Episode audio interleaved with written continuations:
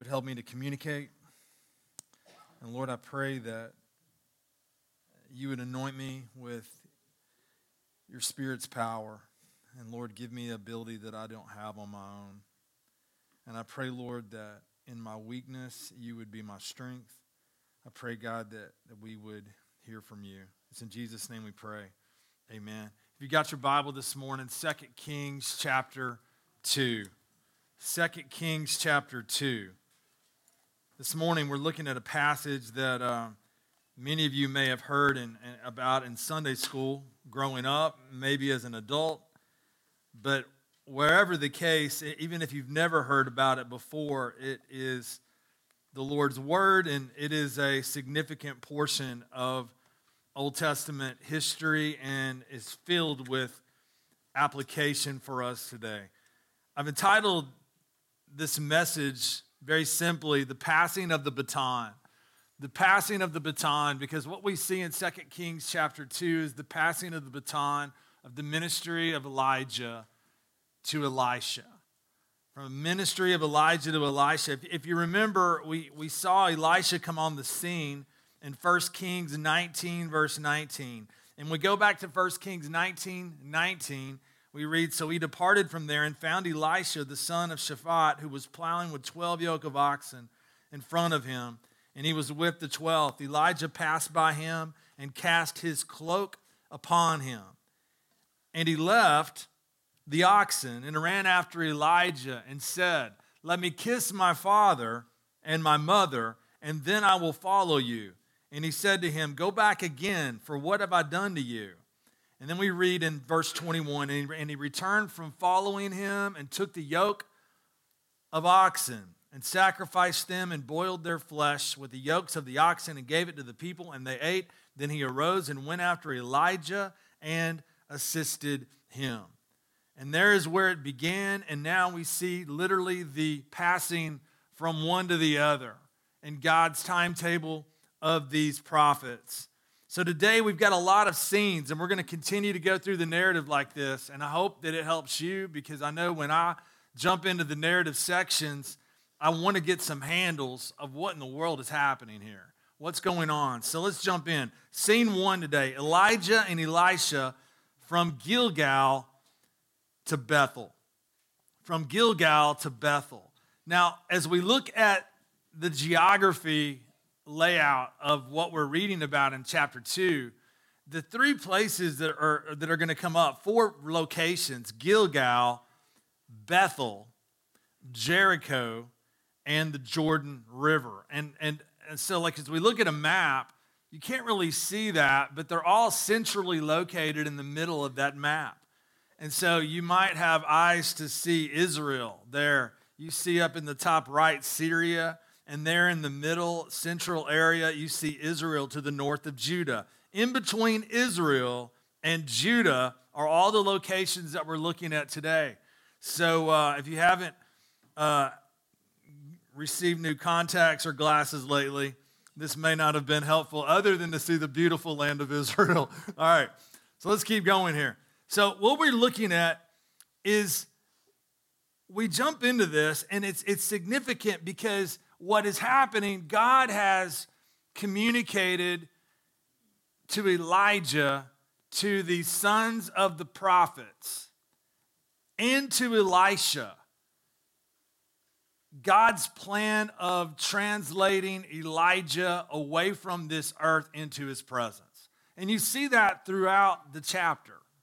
And the very first verse alludes to that. It says in verse 1 Now, when the Lord was about to take Elijah up to heaven by a whirlwind, Elijah and Elisha were on their way from Gilgal. That is communicating what's going to happen, but you're going to see in the chapter that, that they're aware of this before it happens. So we continue here. We, we're looking now at this, this whole thing. Elijah and Elisha are going to go from Gilgal to Bethel. And in these first three scenes, you're going to see one place to the other place to the other place. And each of these destinations reveals not only Elisha's longing to follow in obedience to God, but to receive the blessing, to receive the blessing from his mentor. He understood the call back in First Kings that we just looked at.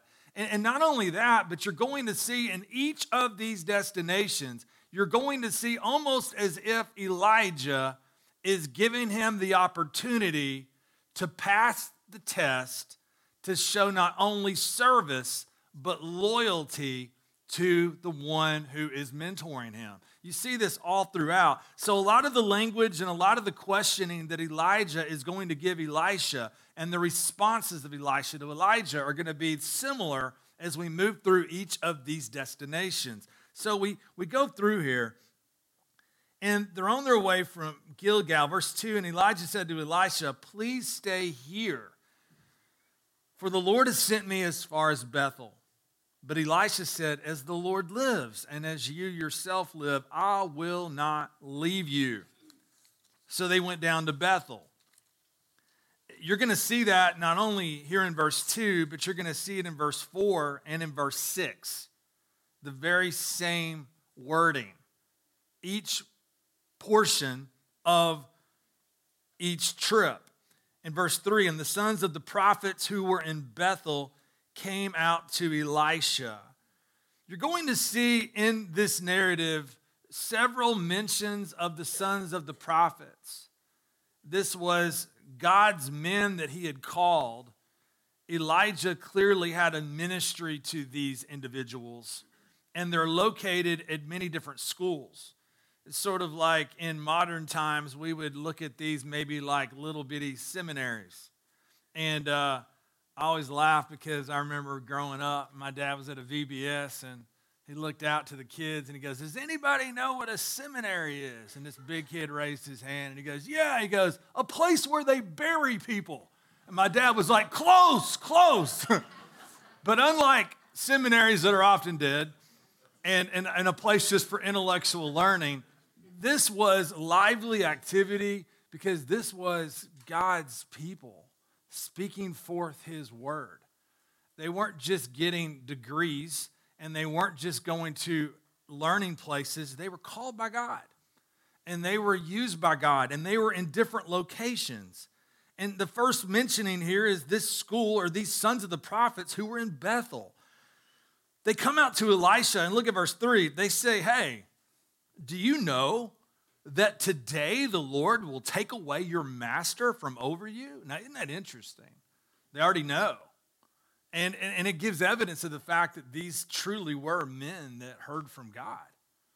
They heard from God and they were aware. God had revealed it to them. And, and what you find here, he says, Yes, I know it, keep quiet.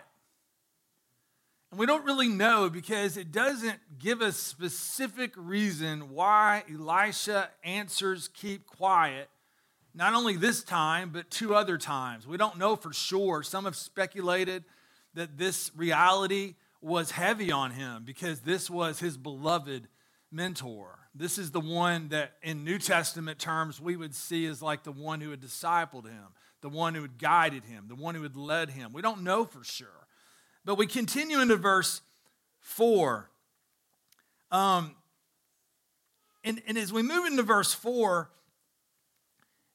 it's interesting because we go to our second scene Elijah and Elisha, now not only from Gilgal to Bethel, but from Bethel to Jericho. And you're going to see something similar in verse 4. Elijah said to him, Elisha, please stay here, for the Lord has sent me to Jericho. But he said, As the Lord lives, and as you yourself live, I will not leave you. So they came to Jericho. Again, he, he's demonstrating this incredible loyalty and service to Elijah, a man that he, dear, he dearly loved and, and, and respected. And, and so we go into verse 5 the sons of the prophets who were at Jericho. Now we've got another mentioning of the sons of the prophets and another uh, geographical location. This group's in Jericho. They drew near to Elisha and said to him, same question that came previously Do you know that today the Lord will take away your master from over you? And he answered, Yes, I know it. Keep quiet. We go to our third scene. So the narrative basically is demonstrating not only the service and the loyalty of Elisha to Elijah, but it is illustrating this, this path God is moving them, and along the way, is not only confirming what he's going to do through the sons of the prophets, but he's, he's demonstrating many things. And so we see scene three Elijah and Elisha from Jericho to Jordan. From Jericho to Jordan, verse 6 And Elijah said to him, Please stay here, for the Lord has sent me to the Jordan. But he said, As the Lord lives, and as you yourself live, I will not leave you. So the two of them went on. It's fascinating. You know, we saw that in verse 2. We see it in verse 4. Again, exact repeat of those two previous statements and responses. And it, it, it's fascinating because the loyalty is seen here, the service is seen here. And what's going to happen next is so important because look what happens now. Verse 7 50 men of the sons of prophets also went and stood at some distance from them as they both were standing by the Jordan. Then Elijah took his cloak and rolled it up and struck the water, and the water was parted to the one side and to the other till the two of them could go over on dry ground. Immediately, if you're familiar with the Old Testament, you're, you're at the Jordan River, and the Jordan River is allowing them to cross. And if you remember from Old Testament history, you're thinking about the time in Joshua, and you're thinking about God's instructions to Joshua. And you remember that story in Joshua 3:12. Now therefore take 12 men from the tribes of Israel, from each tribe a man and when the soles of the feet of the priests bearing the ark of the Lord, the Lord of all the earth, shall rest in the waters of the Jordan, the waters of the Jordan shall be cut off from flowing, and the waters coming down from above shall stand in one heap. And Joshua goes on, and the book says in verse 14 So when the people set out from their tents to pass over the Jordan with the priest, hearing the ark of the covenant before the people, and as soon as those bearing the ark had come as far as the Jordan, and the feet of the priest bearing the ark were dipped in the brink of the water. And now the, the note is given now the Jordan overflows all its banks throughout the time of harvest. The waters coming down from above stood and rose up in a heap very far away at Adam, the city that is beside Zarethan, and those flowing down toward the sea of Arabah, the salt sea, were completely cut off, and the people passed over opposite Jericho. So this is significant because not only do we think prior to Joshua, while it wasn't located at the Jordan River, what had happened? Moses, the leader of the people, had been at the Red Sea, and the Red Sea had parted. God was uniquely demonstrating his leaders. And what we're going to see happen in the narrative is like it's a reminder of the history of Israel, how God had not only raised up Moses as they departed Egypt, he had raised up Joshua as they came into the land.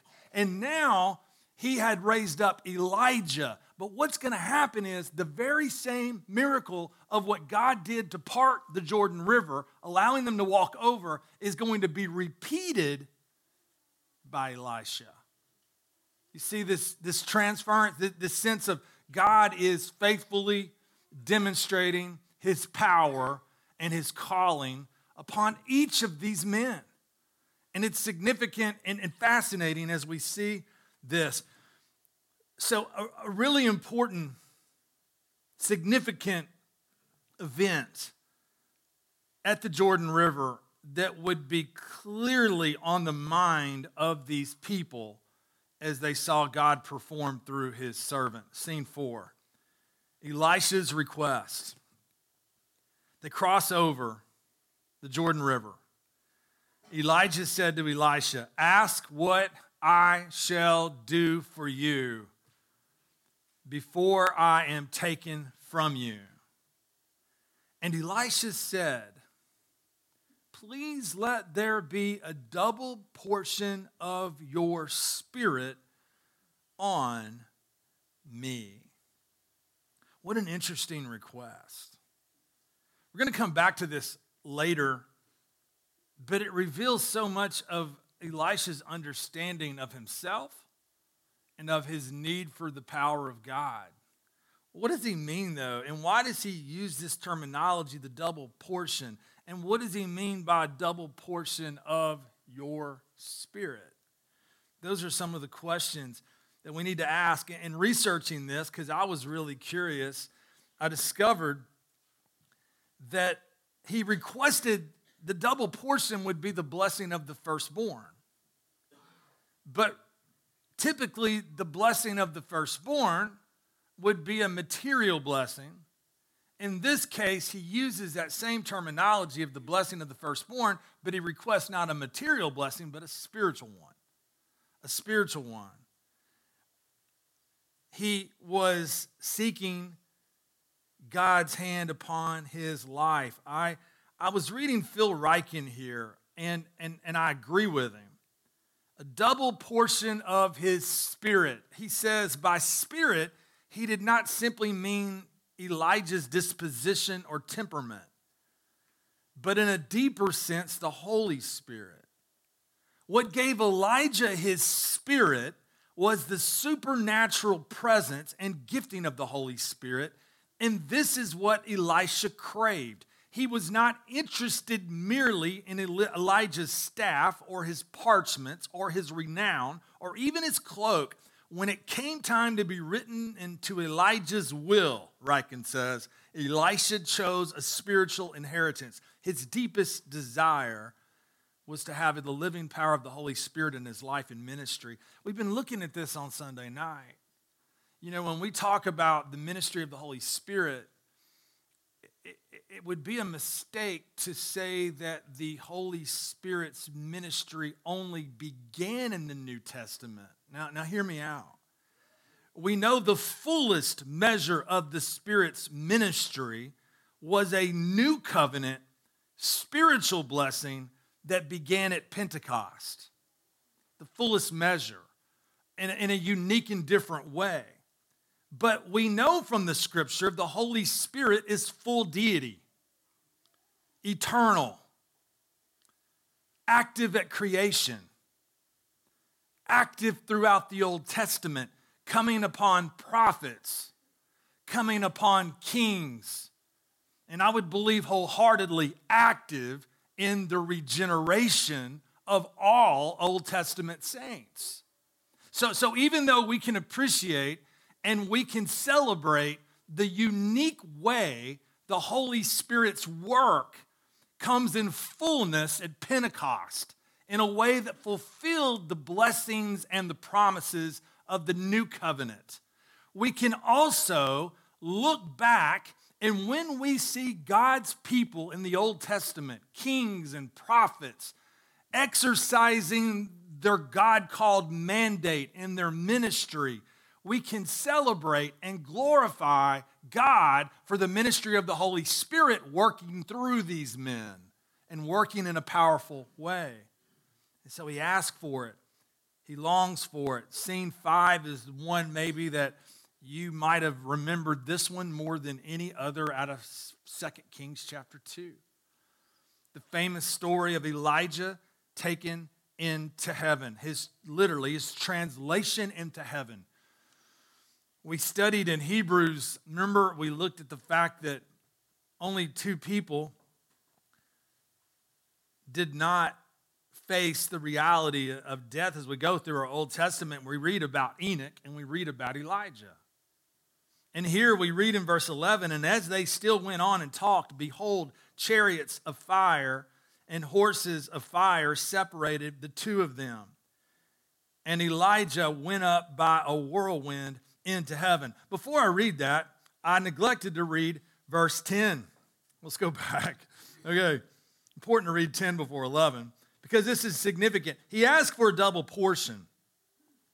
And then look what he says in verse 10. And he said, You have asked a hard thing, yet if you see me as I am being taken from you, it shall be so for you. But if you do not see me, it shall not be so. This is fascinating because what does he mean? Uh, you've asked a hard thing. It's as if, in, in the simplest way that I understand it, it's as if he's saying, This is God's business, not mine. Only God can, can do what he's going to do. The mystery of the Holy Spirit working, even as Jesus, in a full, fuller expression of what was to come, was explaining to Nicodemus of how the Spirit moves. But here, Elijah, he's telling Elisha, if this is God's intention, he's going to reveal it to you. And the way that he was going to reveal it to you, he says, You are going to have spiritual eyes, and you're going to see me as I am being taken from you. And if you see what is taking place as I am being translated by God into heaven, if God so permits, by his sovereign wisdom and power, to allow you to see these things, he spiritually would reveal them to you. He's spiritually, graciously going to grant your request. An unbelievable thing here. So, so he, he humbly says, Look, it's, it's not my business, that's God's. Uh, if God so grants that to be the case, and then he will make it clear to you, you're going to have eyes to see what you long to see. And, and what happens? He, he's translated into heaven. And what happens? We read verse 11. I'll read it again. And as they still went on and talked, behold, chariots of fire and horses of fire separated the two of them. And Elijah went up by a whirlwind into heaven. I, I was reading a uh, commentary here. I like this. It says, The divine army, last encountered waging war on Ahab, has now come for Elijah. Elisha sees it in biblical tradition, both chariotry and fire have strong associations with God's self disclosure. Both images come together in the most common natural form of divine appearing. In the Old Testament, the thunderstorm, the storm cloud representing the divine chariot or throne, and the fiery lightning bolts representing the divine weapons. That's what's happening here. God, in his power, in his glory, it is revealing himself and taking up his servant. And immediately, verse 12, and Elisha saw it and he cried, My father, my father, the chariots of Israel and its horsemen.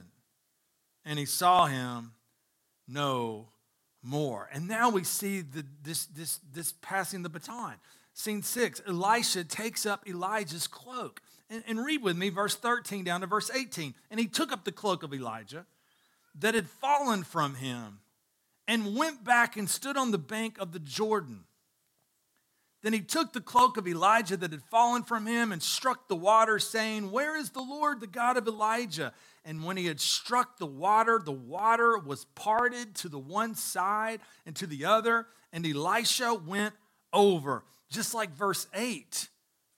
And now in verse 15, now when the sons of the prophets who were at Jericho saw him opposite them, they said, The spirit of Elijah rest on Elisha. And they came to meet him and bowed to the ground before him. They're recognizing what God is doing here. And as they recognize this, verse 16, and they said to him, Behold, now there are with your servants 50 strong men. Please let them go and seek your master. It may be that the Spirit of the Lord has caught him up and cast him upon some mountain or into some valley. You remember Obadiah in 1 Kings 18? Let's go back there. I want you to see this because this is a real thing. In 1 Kings 18, um, we read in verse 12, remember Obadiah, a servant in the house of Ahab, comes across Elijah in a divine encounter and he gets nervous because of all that's taking place in verse 12 and as soon as i've gone from you the spirit of the lord will carry you i know not where and so when i come and tell ahab and he cannot find you he will kill me although i your servant have feared the lord from my youth he was confident that if God wanted to, he could take his servant and move him wherever he wanted to. And so now, these prophets, knowing at least partially what happened, they knew that Elijah was going to pass it on to Elisha that day, and they knew something was going to unique was going to happen, but clearly not fully because what do they want to do now? They want to go search for Elijah. And, and, and it's going to be, they're not going to find him. You know, good luck. Not going to find him. And, and so, verse 16, they said to him, Behold, now there are with your servants 50 strong men. Please let them go and seek your master. He could be over there. He could be on a mountain. He could be in some valley. And what does Elisha say? He says, You shall not send. And they keep going. Verse 17, but when they urged him till he was ashamed, he said, Send. They sent therefore 50 men, and for three days they sought him, but did not find him. He gave in to the request. They go out for three days. It's futile exercise because they're not going to find him on this earth. They're not even just gonna, not going to find him in the area of Israel, they're not going to find him anywhere. Verse 18, and they came back to him while he was staying at Jericho, and he said to them, Did I not say to you, do not go? Scene seven Elisha heals the waters. Now God begins to authenticate his ministry. And just as he had put the cloak into the water, repeated the same miracle that Elijah had performed under the power of God, now what happens? You see another miracle. And now he goes into Jericho, a place where there was condemnation for even all that had taken place there and, and the desire to rebuild and all kinds of things. But what does he do? Elisha goes there and God uses him to restore the waters. All that had all that had taken place with the following of other gods, all of the pagan buffoonery that was going on in the land had affected the people in such dramatic ways. The consequences of sin were rampant. And, and now he goes there, and, and this is such a picture of grace. It's such a picture of restoration. Uh, it's a picture uh, of salvation of what God brings. In verse 19, now the men of the city said to Elisha, Behold, the situation of the city is pleasant, as my Lord sees, but the water's bad, the land is unfruitful. He said, Bring me a new bowl, put salt in it. So they brought it to him. Verse 21 Then he went to the spring of water and threw salt in it and said, Thus says the Lord, I have healed this water. From now on, neither death nor miscarriage shall come from it.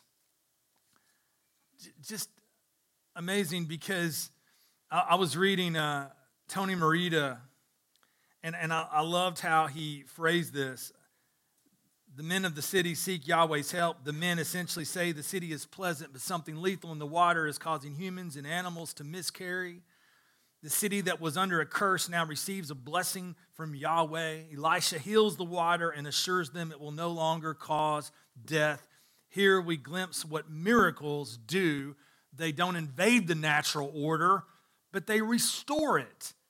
And God restores this water. Scene 8. Elisha brings judgment on young men.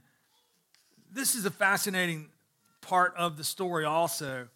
And there's debate as to what's happening here. Verse 23 He went up from there to Bethel, and while he was going up on the way, some small boys. Now, what does that mean, some small boys?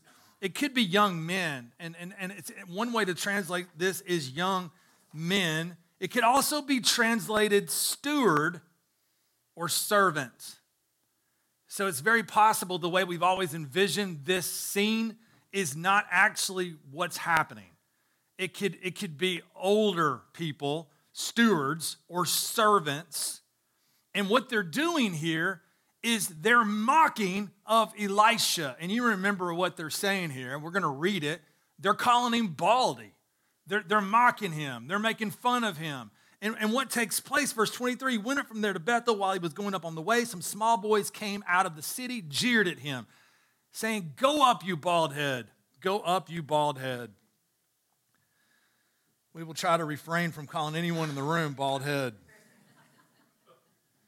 But in all seriousness, I, I jest, but in all seriousness, what's taking place here is very severe. It's not just some kind of comment about their lack of hair. This is disdain for who God is. This is coming against God and coming against his people. I, am going to read something to you in a, in a moment, but But, but notice there's an opposition between those who follow God and those who do not. It, it sounds simple, doesn't it? But if you seek to follow God, be prepared for opposition because people who do not love God and people that love the world will be opposed to what you do in your life as you seek to follow God. It's a reality. It's one we need to accept by faith and trust in the promises of God and count it a privilege to be one who's worthy to suffer for the name. But, but we have to be aware of it. It happens to people all throughout the scripture that love the Lord. And he turned around and when he saw them, he cursed them in the name of the Lord. And two she bears came out of the woods and tore 42 of the boys. From there, he went on to Mount Carmel, and from there, he returned to Samaria. Uh, in looking at this, and let me read you a passage that I did not think of at all when I studied this, but I came across it. Leviticus 26, verse 21 and 22 says this If you act with hostility towards me and are unwilling to obey me, I will multiply your plagues seven times for your sins. I will send wild animals against you that will deprive you of your children, ravage your livestock, and reduce your numbers until your roads are deserted. It's interesting. It, I, I remember I was counseling somebody one time and they began, they were mocking the Word of God. And at one point, they brought this story up and they were mocking at the idea that there were she bears that attacked these young boys, as the translation I'm reading from states. Could be servants, stewards, younger men. And, and I think here, what we have to be reminded of is this if, if we are shocked at these bears attacking these young men who are mocking a holy God, we, we need a great education of the holiness of God. And I say that in a way of, of pleading with you to consider our reactions to judgment that takes place in the Old Testament reveals our theology of depravity. It reveals what we believe about who God is it, it reveals who we really believe and what we believe about the nature of man. If we're offended at this story, it helps us to see we misunderstand the nature of God, His perfect holiness. And we misunderstand the rebellion of man. We misunderstand the wickedness and the opposition of mankind. I was reading a, um, if I can find it, I want to read this to you real quick. Whitefield speaks about, George Whitefield, the famous preacher, he speaks about this. And he speaks about it in light of the seed of the woman and the seed of the serpent in Genesis chapter 3. And here's what he says. He says, The promise, hang in there with me, this is good. The promise, this promise has been fulfilled in the elect of God considered collectively as well before, as since the coming of our Lord in the flesh, for they may be called the seed of the woman. Marvel not that all who will live godly in Christ Jesus must suffer persecution. In this promise, there is eternal enmity put between the seed of the woman and the seed of the serpent, so that those that are born after the flesh cannot but persecute those that are born after the spirit.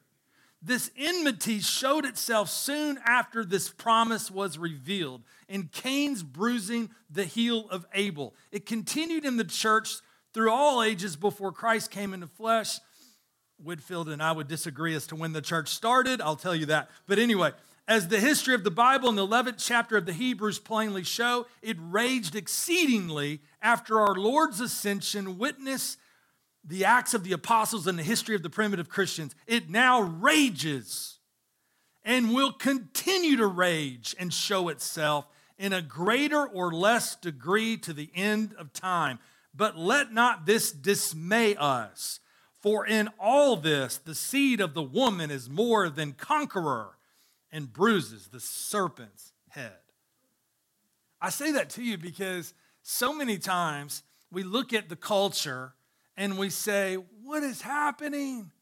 Why are they in opposition to the truth? If we could step back and by God's grace understand this is the pattern of all of world history. Those of the flesh have disdain for the seed of the woman who is fulfilled in the Lord Jesus Christ. And all those who follow him by grace through faith will face opposition from the world. And we see it here. These boys, they mock, they show disdain for the ways of God and God's men, and they face judgment. So, how are we going to close this out? We're not going to just stop here.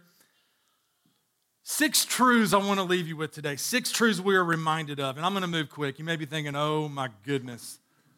There's six truths. That means six hours. No, I'm looking at the clock. Six truths we're reminded of. And you could put these in any order. Number one, I think when we look at this in 2022, as Christians in the new covenant era, we are reminded of the ministry of the Holy Spirit. And you may think, what do you mean? What do you mean? One thing that really hit me here was the fact that Elisha knew he needed a special anointing from God to do the work. He knew he couldn't do it on his own. And, and think about it, believer in Christ, we have been given the indwelling of the Spirit, as Ephesians chapter 1, verse 11, 12, and 13 speak of. We were sealed with the Holy Spirit, and He came into our lives. And, and, and I love this because Elisha knew that he couldn't just mimic the things of Elijah. He needed a special touch from God, he needed an anointing from the Lord. And it hit me. I, I was thinking about how imitations of the real thing are just frauds, you know? They're just imitations. I um I was one day over the holidays, I I've got a fire pit and I always am wanting to get kindling for that fire pit and my logs are too big and I came across this kindling splitter. I thought that's pretty cool. I can get a lot of small pieces of wood. So I ordered it right there. I was like fired up. I ordered it. I thought it was a good price. They're usually like a, the good ones are like $100. And I was like, this one's awesome. Last night, um, Ellie goes, Dad, you got a package. And I looked at it and I was like, what is this? And I, I opened it up. And you, you, you remember the movie Honey, I Shrunk the Kids? this was a uh, Honey, I Shrunk the Kindling Splitter. It was this it's hilarious. I'm going to bring it. I need to, it would fit down here. It was, it's about this high. It's like this tall. It's this thin. I'm like, what are we doing? Splitting kindling? It's not splitting logs. I got the biggest kick out of it. They got me for $45 on that thing. It's awful. It's the cheapest imitation. As I was reading about Elisha longing for a double portion. I was thinking about wouldn't it be a blessing if we longed to be filled with the Holy Spirit of God? If we longed not for just an imitation, not just for a cute smile in the store when we're frustrated at the kids, and not just a, a look of pleasure when we're miserable on the inside and filled with discontent, but what if we were reminded of the ministry of the Holy Spirit that's given to all believers at the moment of salvation? And we were reminded of the truth. Kyle read for you earlier. Paul's praying for the church at Ephesus. And you know what he says here? He, for this reason, I bow my knees before the Father, from whom every family in heaven and earth is named, that according to the riches of his glory, he may grant you to be strengthened with power through his spirit in your inner being, so that Christ may dwell in your hearts through faith. And notice what Paul's alluding to here. He's saying, Oh, friend, if you understood the ministry of the Holy Spirit, as He controls you and fills you, look at the realities to which God performs and works in you. He says that you being rooted and grounded in love. Now, notice the Spirit does what? Gives us strength to comprehend with all the saints what is the breadth and length and the height and the depth, and to know the I missed that last verse. And to know the love of Christ, he says, that surpasses knowledge, that you may be filled with all the fullness of God. As I was reading about Elisha, he could have asked anything he wanted. He had a keen awareness of a longing that God, God's power be seen in his life. I pray today as we read even of an Old Testament story as we're in 2022, understanding the work of the cross and what Christ performed, the ministry of the Holy Spirit in a fuller way. I pray today that it would give us a longing to walk under the power of the Spirit, but the fruit of the Spirit is love, joy, peace, patience, kindness, goodness, faithfulness. Paul says, and do not get drunk with wine, for that is debauchery, but be filled with the Spirit pray that it would remind us of the ministry of the Holy Spirit, that we would bow our hearts before God and pray that the Spirit of God would fill and control us in every area of our life. The second reminder, I pray would we be reminded as we look at Elijah and Elisha of God's call for discipleship. You may be like, what do you mean? I understand that we see this truth worked out as we go through the New Testament. It becomes clear, doesn't it? We see examples of it in the Old Testament, but, but think about it. Isn't it a gift that God put an Elijah in Elisha's life? And think about what, what a gift it was for Elijah to have Elisha in his life. This morning, I pray that as we consider this wonderful story of this passing of the baton, that we would remember Paul's words when he says, And what you have heard from me in the presence of many witnesses, and trust the faithful men who will be able to teach others also. You've heard it asked before. It's a good question for all of us, though. Do you have someone pouring into you spiritually today? Think about it. Not a question of condemnation, but do you have someone pouring into you spiritually? Because by the grace of God, that's what we pray would happen here. That there would be discipleship, not just an opportunity to come and hear me preach and go home, but that, that we're all growing up into Christ. And that the, the older, and now I'm a part of that group, so I, I embrace it, the older seek to mentor and disciple the younger but that the younger, even the older, look for wiser, godlier people to help mentor them. I need that in my life. And so, if we could pray as we look at this story, even though it's in a different time of redemptive history, we would be reminded of the need of discipleship. Jesus in Matthew 28 go therefore and make disciples of all nations. I pray we'd remember that. Now my slides are not going to work because it stopped working on here, but let me give you the third one. The third reminder that we be reminded of our future hope. Not only, number one, reminded of the ministry of the Holy Spirit, reminded of God's call for discipleship, but reminded of our future hope. We look at this story, and I think if you're like me, uh, growing up, you go, wow, what, what an amazing story. And we're caught away with, like, wow, look at Enoch, look at Elijah. But th- the beauty of this is that there will be a day in this world where there will be Christians on this earth that will not see death when Christ comes for his church. I pray it's all of us in this room would experience that. But you know what? We may not. It may not be in the timetable for God for us to experience that. But I want you to be reminded of something. Paul said something in 2 Timothy 4. He said, As he was about to die, the Lord will rescue me from every evil deed and bring me safely into his heavenly kingdom. I love this. It's the reality of God's faithfulness and successful work at the cross and in the tomb, raising from the dead, that guarantees that all who are in Christ Jesus will be delivered and rescued and brought safely into his heavenly kingdom. The beauty of the promise to be absent from the body is to be present with the Lord.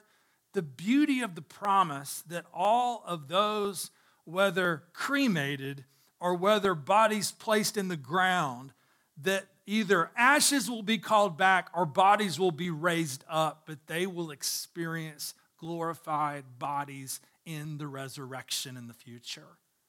That's hope. Today we remember this story, but don't just stop and be amazed at what God did then. Be reminded that just as Elijah experienced a heavenly reality, that all those in Christ Jesus will as well. Fourth reminder, fourth reminder, be reminded of one greater than Elijah. Be reminded of one greater than Elijah.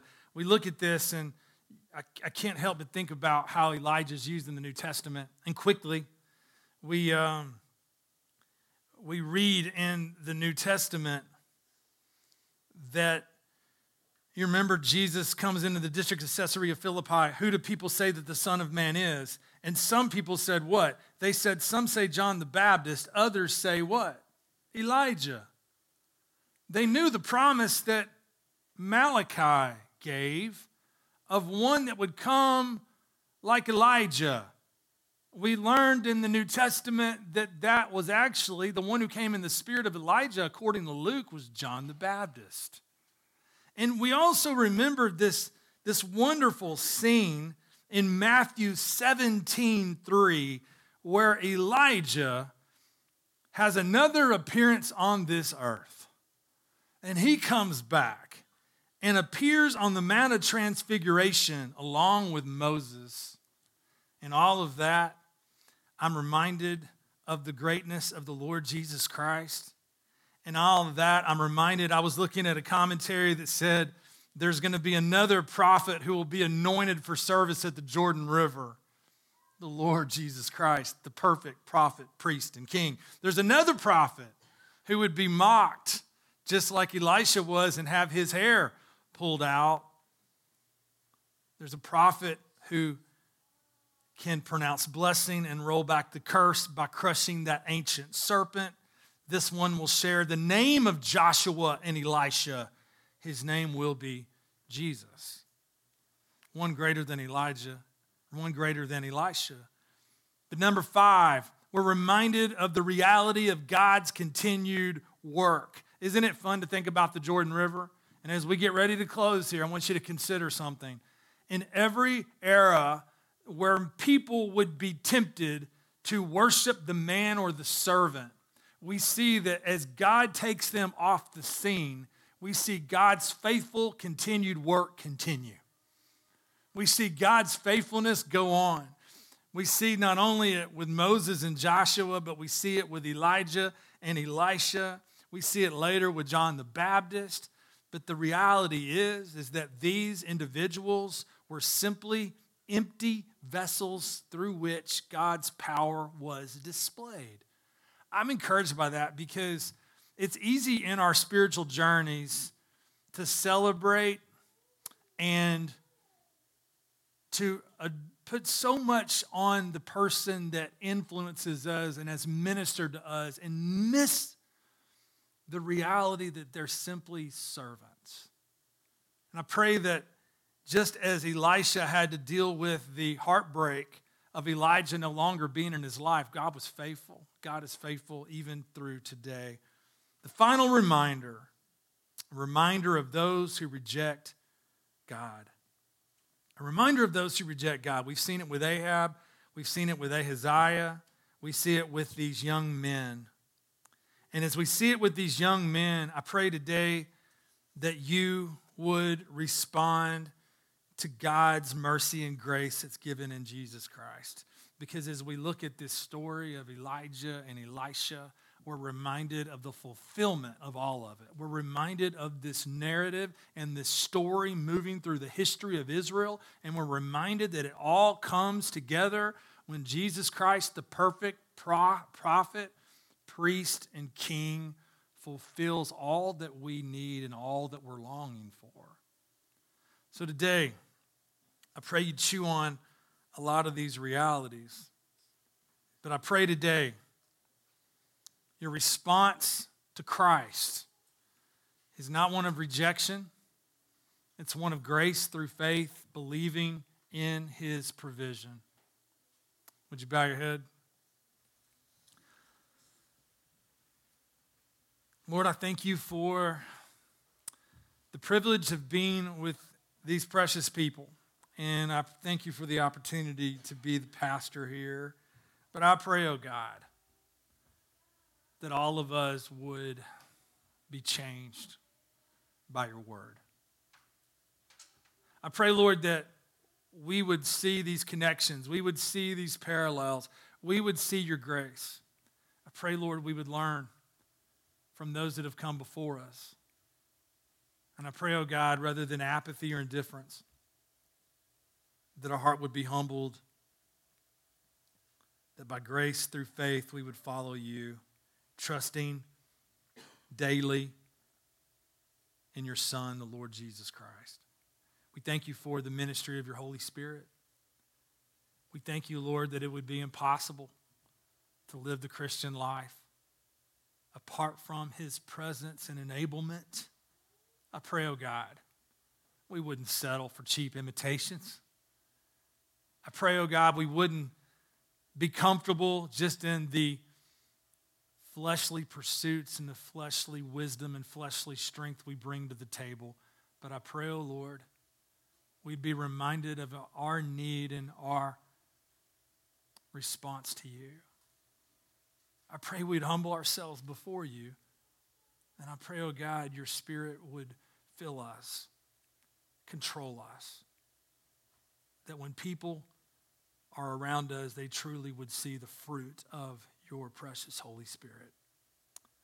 Lord, so many truths to meditate on. I pray, Lord, as we leave, we'd be humble before you. It's in Jesus' name I pray. Amen. If you'd stand with me.